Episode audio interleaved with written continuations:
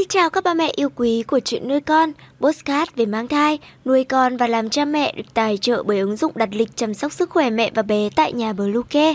Mình là Nga, hôm nay trong chuyên mục chăm sóc trẻ sơ sinh, chúng ta sẽ cùng tìm hiểu về những điều nên nhớ khi chăm sóc trẻ sơ sinh trong tháng đầu tiên mẹ nhé. Chúng mình sẽ trở lại ngay sau đây. Các mẹ hãy tải ngay app Bluecare để đặt lịch tắm bé, điều dưỡng vú em, chăm sóc trẻ sơ sinh, xét nghiệm và điều trị vàng da cho bé tại nhà, nhắc và đặt lịch tiêm chủng.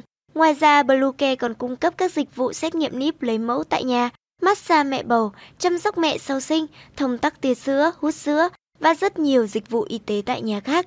Truy cập website bluecare.vn hoặc hotline 24 trên 7 0985 76 8181 để được tư vấn cụ thể các mẹ nhé. Các mẹ thân mến, tháng đầu tiên trẻ sơ sinh rất cần sự chăm sóc đúng cách từ bố mẹ để phát triển khỏe mạnh và thích nghi với thế giới bên ngoài.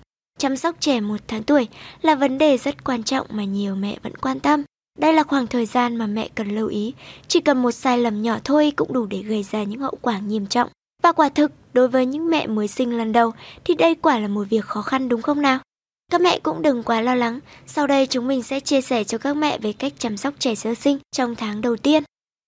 Một, đó là cho bé bú đúng cách. Trong thời gian này, sữa mẹ được coi là thức ăn tốt nhất cho trẻ sơ sinh và trẻ nhỏ. Mẹ cần cho bé bú đều đặn ngay cả khi bé không đòi, ít nhất 6 lần trong 24 tiếng đồng hồ. Mẹ không nên kiểm soát cho trẻ bú ít lại hay cho bú nhiều hơn số lần quy định. Hãy để trẻ có thể bú tự do và trẻ tự kiểm soát số lần bú của mình. Trong thời gian này, mẹ không cần phải bổ sung gì cho con ngoài sữa, kể cả nước lọc. 2. Chăm sóc da cho trẻ Trẻ sơ sinh sau khi chào đời được 2 tới 3 ngày thường có hiện tượng vàng da, nhưng sẽ tự biến mất trong những ngày sau đó. Do vậy mẹ không cần quá lo lắng về vấn đề này. Khi trẻ mới ra đời, sẽ mang theo một lớp phủ từ trong bụng mẹ ra ngoài. Lớp này có tác dụng bảo vệ và giữ thân nhiệt cho trẻ. Vì vậy mẹ không nên tắm cho trẻ trong vòng 1 đến 2 ngày đầu. Từ ngày thứ ba trở đi, mẹ nên tắm sạch cho trẻ vì lúc này chúng đã phản tác dụng thành một lớp gây nhiễm khuẩn cho da.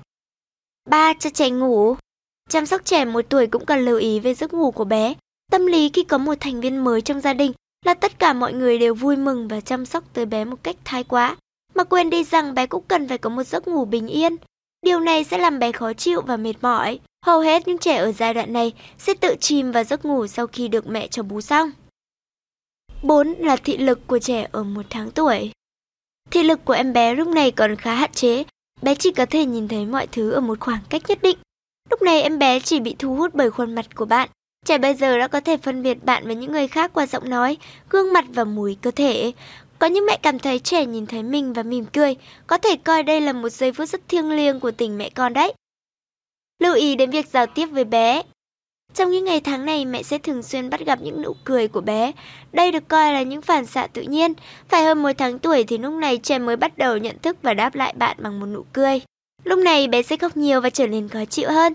Những tiếng khóc này sẽ làm cho bố mẹ và những người thân trở nên lo lắng và mệt mỏi.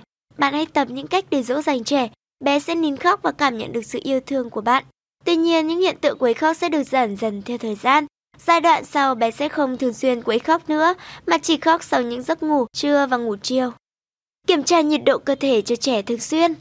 Môi trường khi ở trong bụng mẹ và ở ngoài là hoàn toàn khác nhau.